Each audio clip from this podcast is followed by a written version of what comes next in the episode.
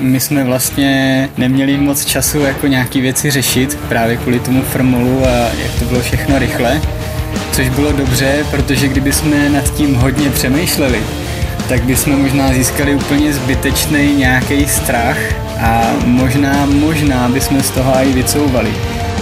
Podcast Travel Bible. Ahoj, já jsem Matouš a vítám vás u nového dílu podcastu Travel Bible.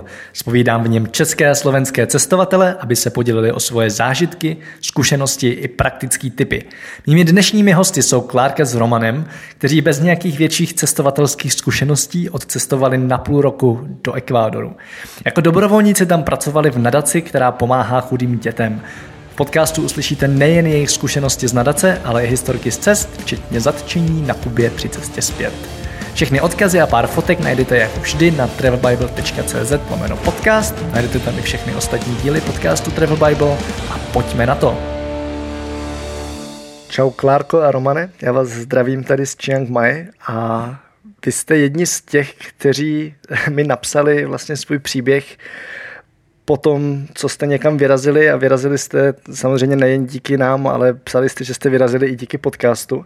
Bylo to do Ekvádoru a mě to natolik zaujalo, že jsem vám psal, jestli se stanete hosty a vy jste souhlasili, tak vám za to děkuji. Ahoj Matouši, Ahoj. my děkujeme tobě vůbec, že máme tu možnost se s tebou tady potkat. No moc rádo se stalo a pojďme na začátek posluchačům představit, co vlastně jste dělali a, a proč jste teď tady v podcastu. Tak my jsme odcestovali, udělali jsme takovou bláznovinost, že jsme odcestovali na půl roku do Jižní Ameriky do Ekvádoru jako dobrovolníci, kde jsme působili v nadaci pomáhající chudým dětem. Takže jsme tam odcestovali a vrátili jsme si živí a myslím si, že to stojí, stálo za to. Rozhodně. No mě vlastně pobavilo, že jste psali, že jako strašně moc podcastů je o nomádství, že vy děláte něco, co se jako nomádit úplně nedá a že byste chtěli, aby tam bylo víc dobrovolnictví, tak já se snažím od té doby. Mám ještě několik takových v záloze. Ale, Super. ale žádný v podstatě není o tom, co jste dělali vy, což je nějaký dlouhodobější dobrovolničení pro jednu konkrétní nějakou nadaci nebo nějakou organizaci a s tím, že ten hlavní účel je fakt ně, s něčím pomoct, jo? že to není nějaká práce na farmě výměnou za jídlo a mhm. bydlení, mm-hmm. ale fakt je to Přesně tak. nějaký pomáhání. A pojďme trošku rozebrat nejdřív, co to vlastně je za nadaci, pro, pro koho jste dělali a co dělá a pak se dostaneme k tomu, co jste dělali vy a co jste tam zažili. Tak je to vlastně nadace, eh, která byla založena polským knězem, eh, který tam, pod, mm, tenkrát to bylo pod nějakým řádem, ale on už se od něho potom odloučil a založil tam nadaci, která primárně měla sloužit jako jídelna pro chudé děti. Mm-hmm a postupně se vlastně ta působnost rozšiřovala, rozšiřovala a teď momentálně to funguje víceméně jako pod adopci na dálku, e, že z e, darů z Česka, z Polska a z Německa jsou vlastně ty děti sponzorovány v oblasti teda toho jídla, potom v oblasti školy a zdravotní péče. Hmm. No a vlastně, jak se to rozšiřovalo, tak tam začali jezdit dobrovolníci, Prvně většina z nich byla jako z polské strany, Poláci, pak se k tomu připojila i česká strana a vlastně jsme to teďka završili my. Mhm. Jak je na tom vlastně Ekvádor, jako, jako co se týče nějakého rozvoje? Protože přeci jenom jako úplně se od tady těch zemí se za stolik nemluví. Ví se, že dejme tomu taková Panama je třeba, nebo Kostarika jsou jako relativně rozvinutý ale potom jako zbytek střední a jižní Ameriky je pro většinu lidí nějaký nepopsaný list.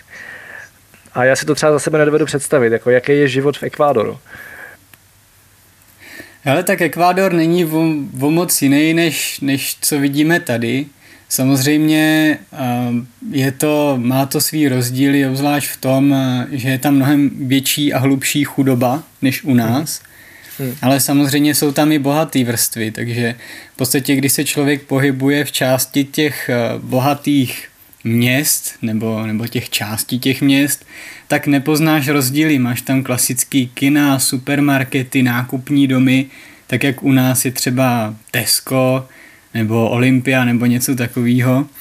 No ale pak potom projdeš dva kilometry dál a máš tam v podstatě slamy z bambus, bambusový domy, plochové střechy, nemá to okna, jenom díry, takže jsou tam vidět obrovský kontrasty. Co nás, mm-hmm. co nás teda hodně překvapilo, o čem jsme slyšeli jenom ve filmech, nebo viděli ve filmech, že tam opravdu fungují takový ty uzavřený čtvrtě, kdy máš bohatou čtvrť obehnanou zdí a elektrickým plotem. To mm-hmm. jsme viděli poprvé v životě a netušili jsme, že je tam toho tolik. No a ještě bych chtěla říct, že uh, vzhledem k té chudobě je tam i vysoká kriminalita, takže třeba nám jako bělochům, jako cizincům prostě vyloženě říkali, že nemáme večer chodit ven, že prostě je to pro nás nebezpečný a my jsme to teda neskoušeli. Takže jako hmm. opravdu jsme, jsme se o sebe až jako báli, že, že v tom těch chudinských čtvrtích opravdu ta kriminalita je a my jako cizinci jsme pro ně byli, že si prostě, tam si myslí, když jsi cizinec, takže prostě máš prachy. Jasně, no. Jsi chodící bělá peněženka, obzvlášť pokud jsi američan. Přesně tak. No. tak nějak. Co jste teda konkrétně dělali, nebo jako co byla hlavně vaši, vaše hlavní náplň práce?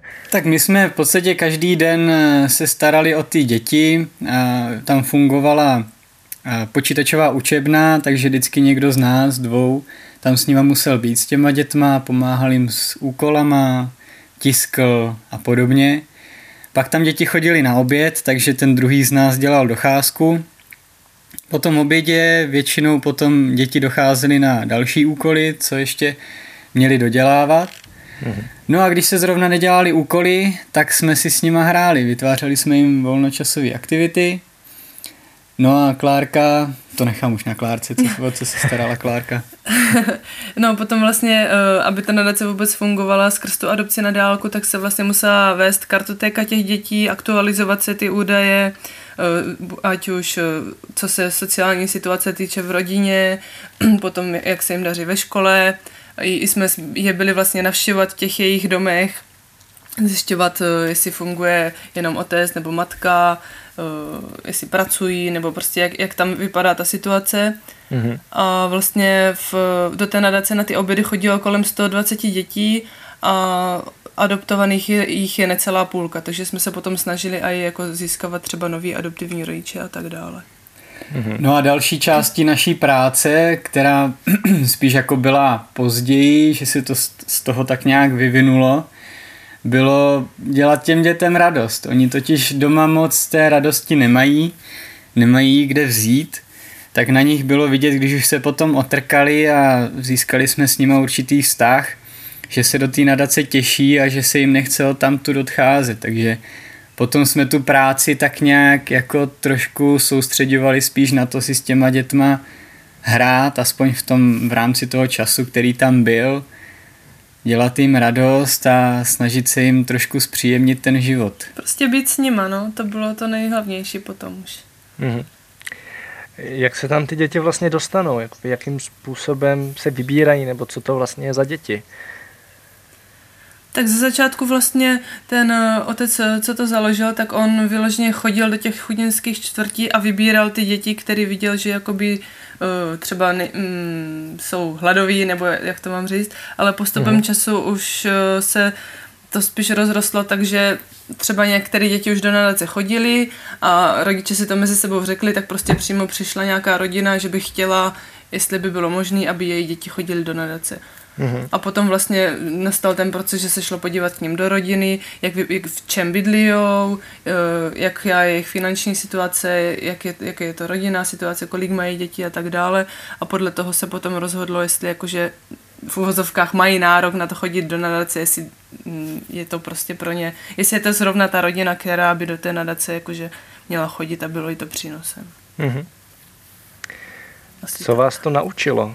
Ten pobyt tam a vlastně jako kontakt s místníma lidma docela blízký. Tak naučilo nás to hlavně španělsky.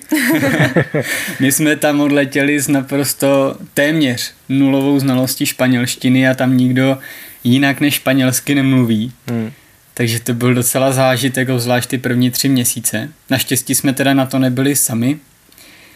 Měli jsme tam českého patrona, který nás do toho uvedl. Ale jenom první tři týdny. Ale jenom první tři týdny. Mm-hmm. Pak nás to naučilo myslím si, že hodně nás to naučilo vážit si země, kde žijeme a času, ve kterém žijeme. Vážit si toho, co tu všechno máme, jakou rozmanitost i přírody a já nevím, všeho možného. Mm. A taky nás to, co jsme si všimli, tak najednou potřebujeme strašně málo věcí. Protože my vlastně, než jsme tam odjeli, tak jsme se museli odstěhovat z našeho bydliště. Mm-hmm. Takže máme většinu věcí v krabicích a v těch Ještě krabicích pořád? je 80% věcí doteď. Takže vlastně jsme zjistili, že je nepotřebujeme. Jasně. Klasický příběh. Mě docela zaujala ta španělština, protože vy jste tam zase jako nebyli až tak dlouho a pokud jsem to pochopil, tak jste se španělsky naučili, jakože vlastně teď plyně mluvíte. A je to téma, který lidi řeší strašně moc, jako jak se vlastně učit jazyk. Jo, že jasně anglicky se člověk tak nějak zvládne naučit i díky tomu, že ji má všude kolem sebe, protože máte filmy, máte mm-hmm. knížky, weby, všecko vlastně je v angličtině. Ale přece mm-hmm. jenom u té španělštiny už to tak není. A mě zajímá, jakým způsobem jste se ji učili. Jestli to bylo spíš jako o tom, že jste byli nucení mluvit, byli jste nuceni jako rozumět, anebo jestli jste měli i nějaký postup, jestli jak jste se třeba učili slovíčka. No tak eh, my jsme tam letěli vlastně po asi šesti nějakých schůzkách s kamarádkou, která nás naučila úplný basic. Hmm. A takže aspoň něco maličko. No ale potom vyloženě z těch konverzací. Já jsem teda, my jsme oba dva používali ještě takovou chytrou knížku, že ani nevím, myslím španělština. Učebnice, sou, učebnice současné španělštiny. Jo, ta je super, ta je fakt super. To můžu doporučit, učebnici současné španělštiny. Uh-huh. No a jinak eh, Klárka teda moc na aplikace není, ale já jsem používal já jsem používal vlastně Duolingo. Uh-huh. To je taky skvělý na naučení. A teď eh, nevím, jak se jmenuje ta aplikace na kartičky, myslím, že Anki Droid nebo něco takového. Anki App. Anki App, jo, jo, jo. Tak to jsme používali uh-huh. a to se mě hodně osvědčilo. Uh-huh. Učili vás třeba ty děcka? Já mám jako zkušenost, že vlastně kdekoliv se snažím mluvit nějakým jazykem a nemluvím moc dobře, tak ty děti mě začnou opravovat a začnou mě to učit. to je vlastně takový jeden z nejlepších způsobů, jak se snadno učit jazyk. Jo, to je pravda. To. Oni, oni ze začátku teda se tak nějak nevěděli, jak s náma komunikovat, když zjistili, že jako vlastně moc neumíme, ale uh-huh. postupně se snažili už nás jako naučit nějaký základní slovíčka, nebo když jsme třeba něco špatně skloňovali, tak nás opravovali, pak uh-huh. se mhm. třeba oni chtěli učit nějaký český slovíčka, tak už nám potom říkali ahoj a tak, tak to bylo takové, takový interaktivní, ale hlavně to bylo tím, že jsme prostě každý den byli s nima v kontaktu a pořád nový a nový slovíčka a tím jsme se to prostě naučili, dá se říct, a i hodně díky ním, no. Mm-hmm. Jasně. Pojďme trošku se zastavit u toho, jak vlastně jak takovouhle cestu zařídit, protože to, co jste říkali, tak vlastně chcete inspirovat víc lidí, aby takhle cestovali. My taky, nám, nám to taky dává smysl. A zajímá mě, co je vlastně potřeba všechno udělat předtím, jo? Jak, co je potřeba zařídit, jak vůbec vybírat ten projekt, a co je potřeba překonat, vyřešit. Co jste řešili vy? No my jsme k tomu projektu přišli v podstatě jak slepej k houslím. Mm-hmm. Není to úplně oficiální cesta, jak jsme k ní přišli, v podstatě na doporučení. Ale myslím si, že existuje, nebo víme, že existuje i spousta, spousta projektů, který dá se to googlit, Evropská dobrovolnická služba například. Mm-hmm. A to je, myslím si, že to je uh, země od země, co je potřeba zařídit. Když jsme letěli do toho Ekvádoru, tak jsme potřebovali zařídit víza, na, na rok vlastně, i když mhm. jsme tam byli jenom na půl roku, a nějaký nezbytný očkování, který v podstatě bylo jenom doporučený. Hmm. A to bylo v podstatě všechno, takže to nebylo moc náročný. My jsme ani neměli žádnou extra uh, přípravu předtím. My jsme se v podstatě sešli jenom dvakrát s organizátorem tady z Česka a rovnou jsme s ním tam potom letěli. Takže jsme se to učili všechno až tam. Mm. Ale víme jinak, že uh, různé dobrovolnické služby mají třeba půlroční nebo i roční přípravy, což má určitě hodně co do sebe, ale nebylo to zrovna pro nás, protože nás docela, docela tlačil čas. My jsme chtěli jet co nejdříve. Mm. jak je to s tím vízem, protože přece jenom jako nemůžete jet na turistický, nebo aspoň oficiálně ne, v podstatě vůbec nikam. Takže jasně, že v Evropské unii to řešit nikdo nemusí, ale jakmile jedete mimo, tak potřebujete buď teda dobrovolnický, anebo pracovní. Tak jak to bylo konkrétně u Ekvádoru? Jakože museli jste dokazovat nějaké složitosti typu, kolik máte peněz a jestli se vrátíte a jestli jako máte nějaké bydlení v Praze nebo v Čechách a nebo vám to dali snadno? Tak eh, ono to bylo hlavně eh, rychlý díky tomu, že byli jsme jedni z mnoha dobrovolníků, kteří už tam měli, takže ta nadace měla jak v Ekvádoru, tak na české straně už vypracovaný poměrně dobře postup, eh, jak ty víza získat. Předpokladem bylo, že jsme měli pozvánku vůbec z té ekvádorské strany, z té nadace oficiální pozvánku uh-huh. jako dobrovolníci a muselo se vyplňovat strašně moc papíru, taky o tom, kde bydlíme, jak říkáš a tak dál. A jinak, jak se ptal na ty finance, tak to, to se nás nikdo neptal. A bylo výhoda, že ta nadace už vlastně těch dobrovolníků před náma měla spoustu, tak i když bylo hromadu papíru a všelijakých věcí, tak oni už to měli jakoby připravený, jenom tam dá se říct, dosadili to přímo na míru na nás. Jinak to byly teda dobrovolnický víza, nebyly to pracovní víza a jediná nevýhoda je, že jsme pro ně museli jet do Berlína, ale to je Protože v Česku maličkost. není ekvádorská ambasáda. Jo, tak na Berlína naštěstí celkem kousek. My jsme měli výlet. Napadá vás ještě, ještě něco, co jste řešili? Nějakou jako, eh, jasně, tak jazyk, to, byl, to, byl, to byla taková výzva asi.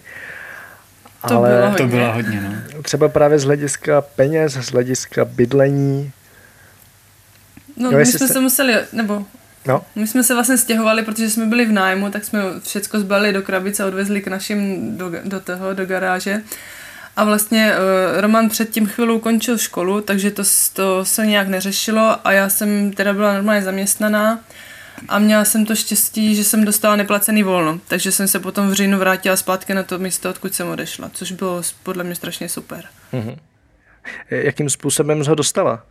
Jakože vyloženě jsi jim řekla, co přesně jedeš dělat, a, nebo to bylo spíš takový jako, hele, jedu pryč a buď dám výpověď, a nebo se pojďme domluvit nějak jinak. Řekla jsem konkrétně, co jdu. Já, já jsem zdravotní sestra, takže jsem to trochu i, i udělala tak, že jsem prostě řekla, že tam budem pracovat s dětima a může mi to být přínosem i jako do práce. Uh-huh. A oni vyloženě mi sami nabídli, že teda můžu dostat neplacený volno, jestli chci. Uh-huh.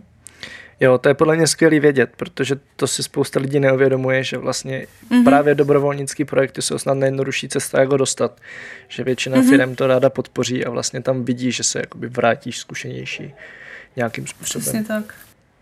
A možná i empatičtější, což může být u, u zdravotní sestry taky fajn. to jo. Ty jsi chtěl něco říct, Romane, tak prosím tě, jestli můžeš se k tomu vrátit. Já jsem jenom chtěl takovou poznámku, že my jsme vlastně neměli moc času jako nějaký věci řešit právě kvůli tomu firmolu a jak to bylo všechno rychle, mm-hmm. což bylo dobře, protože kdyby jsme nad tím hodně přemýšleli, tak bychom možná získali úplně zbytečný nějaký strach a možná, možná bychom z toho i vycouvali. Právě mm-hmm. kvůli těm komplikacím a všechno možný, takže naštěstí jsme neměli moc času to řešit. Jo, jo, takže skočit do toho po hlavě. Přesně myslím tak. si, že to bylo super, že jsme do toho, že myslím, že já bych byla zrovna ten, který by do toho vrtal, jako jestli z toho ne, ne to, nesejde. Jasně. Vzpomenete si na nějaký zážitek, který vás nějakým způsobem změnil? Jste jako říkali, že vám to nějakým způsobem změnilo na svět, eh, změnilo pohled na svět, ale vzpomenete si na něco fakt jako konkrétního, co se vám fakt zarilo do paměti? Mě třeba určitě hodně, když jsme byli navštěvovat ty děti, ty, ty slamy, to byly prostě bambusové domečky na kůlech, pod tím byla bažina a ty děti prostě tam mezi tím si hráli a, a bylo jich většinou třeba 6-8 dětí na takový v podstatě náš obývák, hmm. ty, ty baráčky byly strašně malinký a, a vidět tu chudobu tam a v podstatě to je, ty děti jsou i tak jakoby šťastní, že oni vlastně nepotřebují, mm, já nevím, všechny vymoženosti dnešní doby, jak u nás jsou děti strašně rozmlsaný a tam těm dětem fakt stačí málo, stačí nějaký klacík, nějaký, nějaký hračky, co si najdou v přírodě a oni jsou jako s tím spokojení. Tak jakože mě to tak hodně jako podnítilo k tomu přemýšlet, jako proč vlastně my, my, my hromadíme tolik věcí, že vlastně to, to, to v životě člověk až tak jako nepotřebuje. Mm-hmm. Na druhou stranu uh, taky jsme se setkali s tím, že mnohý z těch dětí sice nemají moc jako si co vybírat, ale jako chtěli by ten telefon a chtěli by ten Facebook, který tam strašně moc letí. Hmm. A některých věcí si třeba i jako úplně nedokážou vážit, ale to je spíš jako, není to, není to většina. Je to spíš, dejme tomu, takových 20% dětí, i když nic nemají, tak si stejně nedokážou ničeho vážit, ale těch 80% si toho váží. Mhm. Přesně tak. Jak vás těch slamech vnímali? Jakože v ten moment, kdy už věděli, že nejste ten americký turista s, s milionem dolarů, ale že tam jste za nějakým účelem pomáhat, tak jak vás třeba vnímali ty rodiče? Nebo jak se k vám chovali? Tak my vždycky, když jsme tam šli, tak jsme tam šli jakoby i se zástupcem té nadace, tak oni už věděli, jakože k čemu patříme, proč tam jsme. Mm-hmm. A řekla bych, že v pod, jako ryze pozitivně, že prostě věděli, že to děláme pro jejich děti a pro, je, dě, pro budoucnost jejich dětí, takže nás jako přijímali, myslím si, že velice dobře. Co myslíš ty?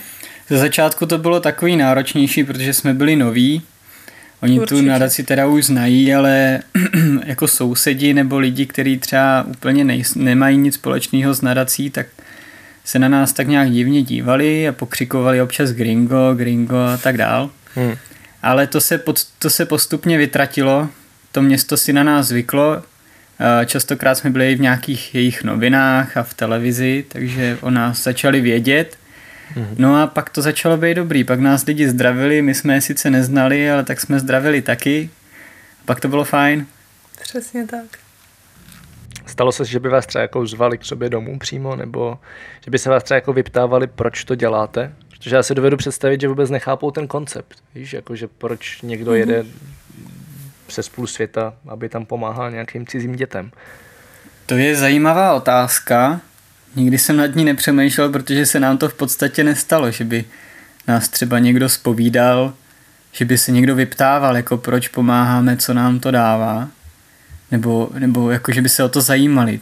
To máš hmm. pravdu, že, že si to asi neuvědomují, no, že je to něco, něco pro ně, pro jejich zemi, pro jejich v podstatě krajany, a nestalo se nám, že by nás někdo pozval domů a vyptával se nás na naši dobrovolnickou službu. Mm-hmm. Tak jo, a pojďme se dostat k nějakému cestování. Jste říkali, že jste se jako snažili cestovat, pokud to šlo.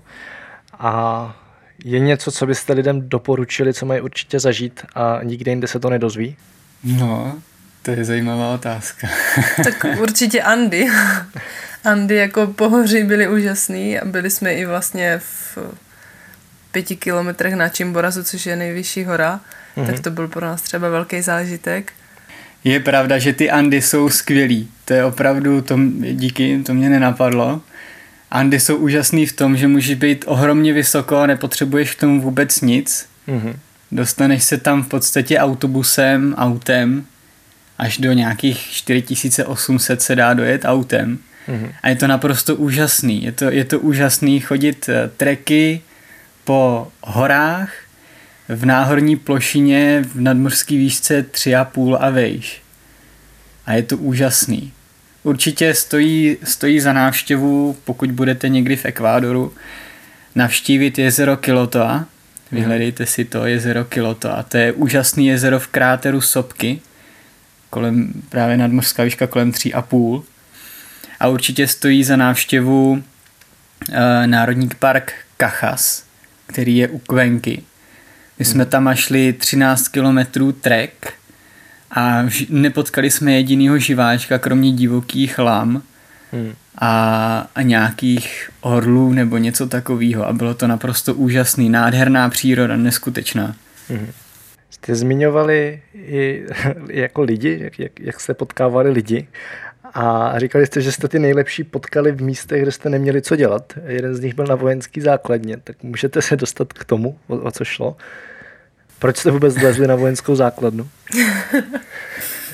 No to není vyloženě jako základna, jakože, jakože barák jeden, ale to byla spíš taková oblast, to bylo u moře, mm-hmm. v městě Salinas a tam vlastně oni měli základnu a prostě tam byla jenom závora na silnici, ale přes pláž se tam normálně dalo projít a nás tam zaujal takový kostelík, tak jsme se tam k němu šli podívat No a zbytek řekne Roman, on to umí líp.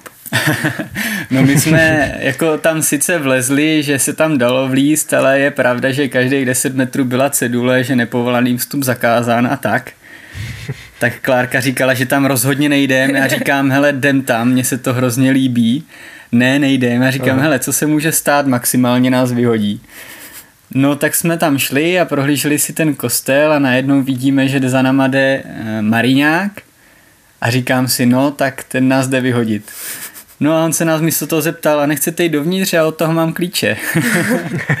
a tím to vlastně začalo. On s náma strávil ten den 6 hodin, i když mhm. byl ve službě, tak eh, v podstatě si vzal volno, zavolal, že si bere volno, provezl nás svým jeepem po té základně, vyvezl nás na místa, kde bychom se určitě nedostali v žádném případě. A bylo to hrozně super, pak nás seznámil se svou rodinou, a od té doby jsme v kontaktu. Několikrát jsme se navštívili hmm. a rozhodně nelituju toho, že jsme lezli tam, kde jsme neměli co dělat. Protože to byl opravdu zážitek a přátelství velice, velice kvalitních, by, bych řekla, lidí. A taky nás to naučilo no. a i to, obzvlášť teda Klárku, že prostě teďka už se nebojíme líst tam, kde nemáme co dělat, pokud to vyloženě není zavřený a oplocený. Aha. Máte ještě něco takového podobného? Jako říkal jste o tom, mluvili jste o tom v množném čísle.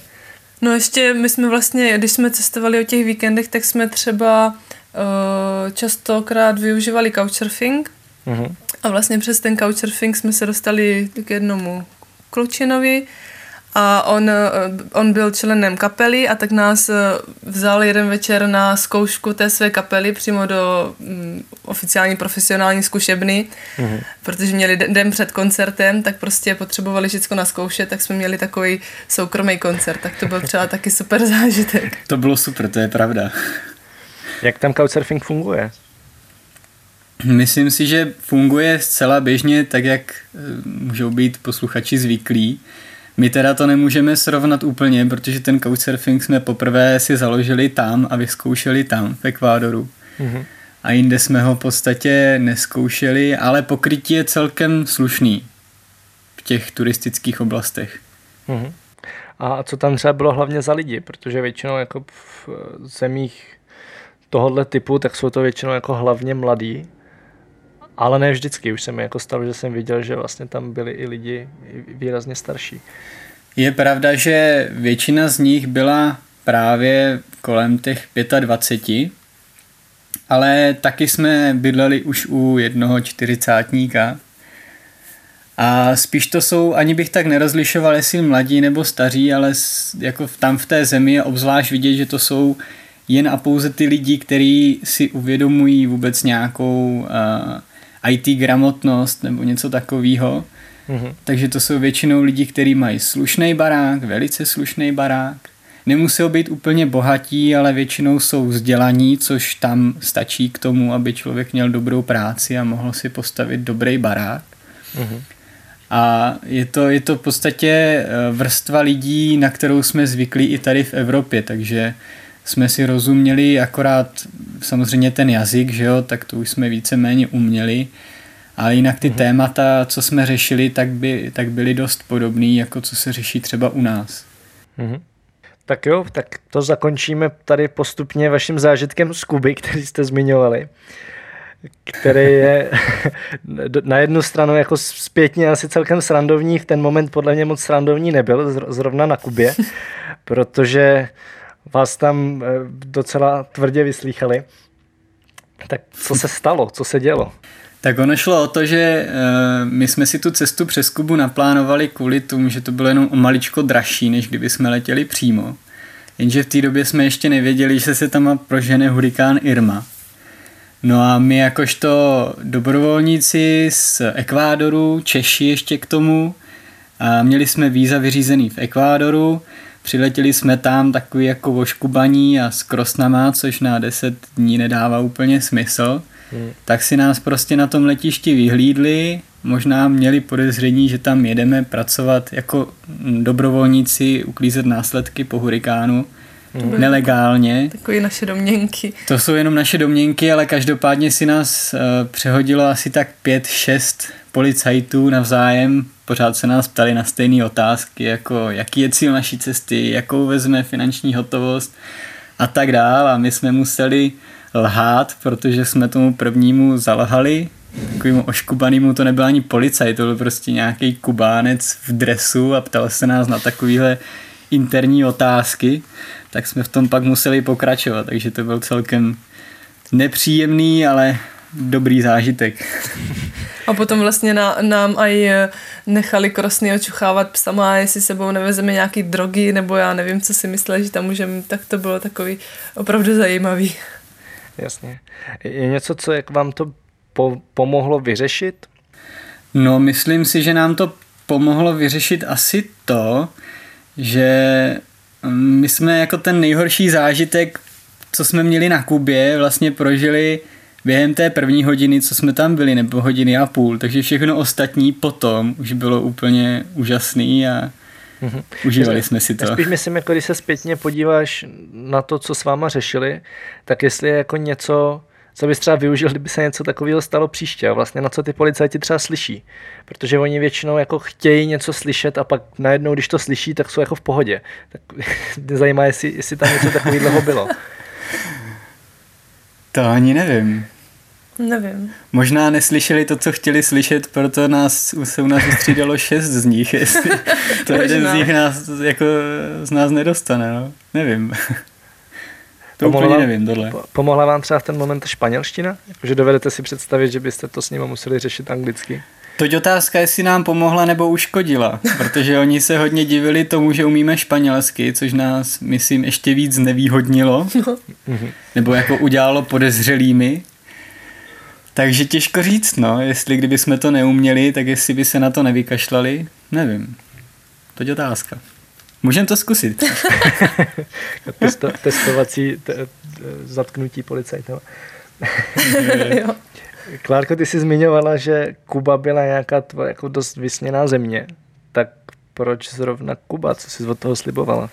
Tak ono už jenom tím, prostě, že předtím jsem nikdy nebyla, jakože neopustila naši Evropu, tak prostě to bylo exotika, prostě Karibik, něco úžasně tropického a mm, přišlo mi to právě zajímavé i, tí, i tou svou historii komunistickou a tak.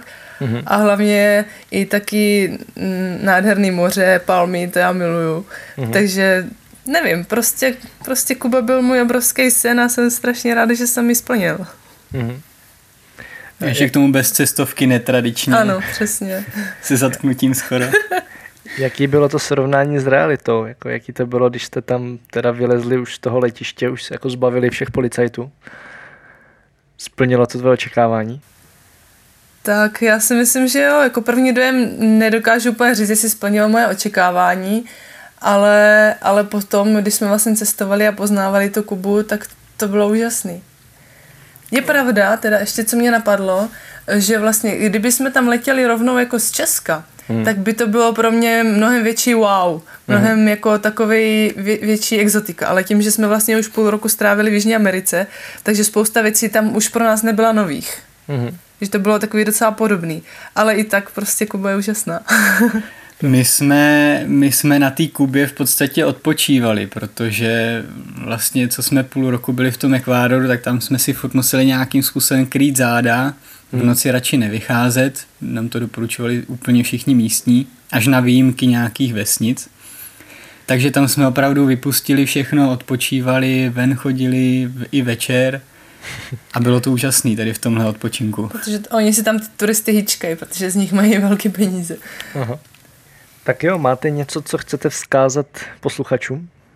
Možná, ať se nebojí, ať to prostě zkusí a určitě to dopadne dobře, jako jinak než dobře to dopadnout nemůže. Dneska ty možnosti jsou a jsou dostupný.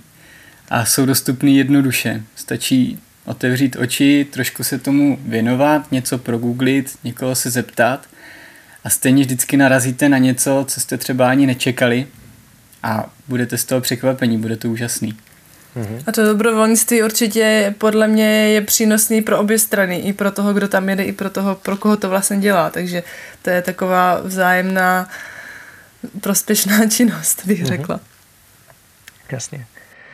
Tak já tady mám poslední dvě otázky, z čehož obě dávám úplně všem. A ta první je moje oblíbená.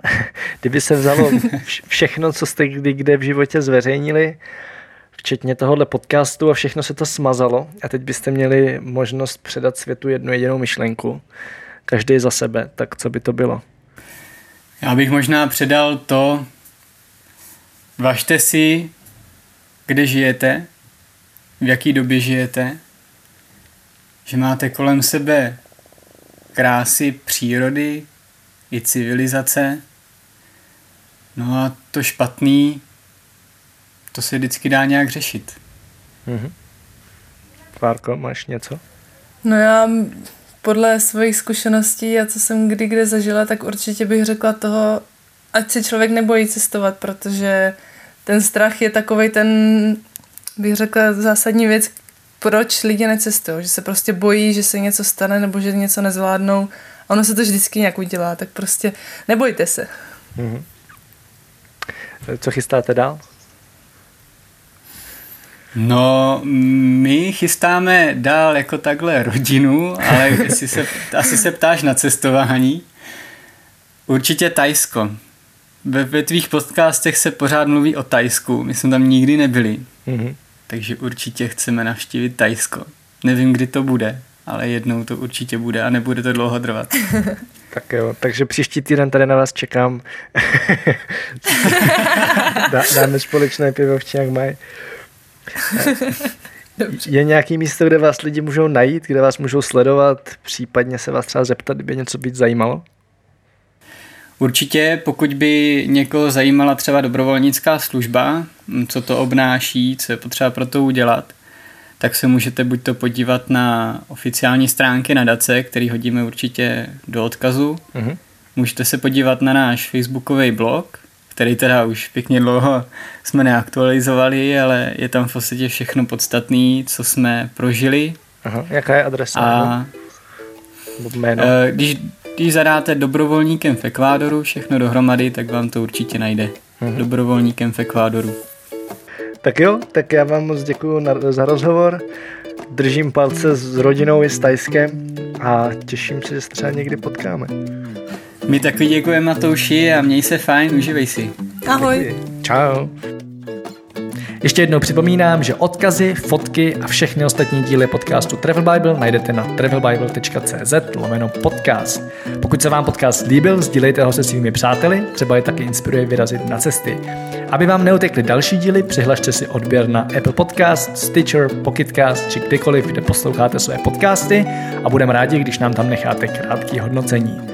A to nejdůležitější, nezapomeňte si koupit své vstupenky na Slow Travel Festival, který se koná 21. dubna v pražském kině Lucerna. Najdete je na slowtravelfestival.cz Tento podcast sponzorují božstva. A je jí hodně. Travel Bůh, Ježíš, Buddha, Šiva s Višnou, Alák s Akbarem, Dajak, Batak, Toreja, Asmat, Adonis, Apollo, Krteček, Artemis, Athena, Dionysus, Ferdam, Ravenec, Eos, Hermiona, Poseidon, Batman, Serena, Zeus, Indiana Jones, Loki, Thor a celá ta sebranka ze severu. Díky. Travel Bible je prostě boží. Ať si cestovatel začátečník nebo pokročilý, najdeš v ní hromadu typů, díky kterým bude tvoje chuť vyrazit posílena, volný čas prodloužen a náklady sníženy na minimum. Amen. E, teda letadlo. Co se v Travel Bible dočteš? Spoustu věcí. Třeba, že potřebuješ výrazně méně peněz, než se říká, a že už je asi i máš. Kde a jak sehnat ty nejlevnější letenky, kde bydlet a jíst, aby peníze na 14 dní pohodlně pokryly víc než měsíc. Jaké uzavřít pojištění, aby se nikdy nedostal do maléru. Jaký vybrat účet a kartu, abys nemusel za výběry zahraničí platit ani korunu. Zjistíš, jak chytře využít vlastní bydlení, komu svěřit psa, nebo jak uschovat své věci zatímco budeš na cestě. Přesvědčíme tě, že nemusíš hned končit v práci a přesto můžeš cestovat několik měsíců. Uvidíš, že můžeš jet sám a přitom se tak necítit. Naučí se, jak putovat klidně půl roku s jedním baťohem, nebo jak všechno dostat jen do příručního zavazadla. Ukážeme ti taky, jak a kde si v zahraničí přivydělat, jak psát cestovatelský blog, nebo jak pracovat na dálku. To všechno a ještě mnohem víc se dočteš v knize. Ještě si tu? Tak šup na travelbible.cz, travelbible.cz a potkáme se na cestách, protože cestování je prostě boží. boží.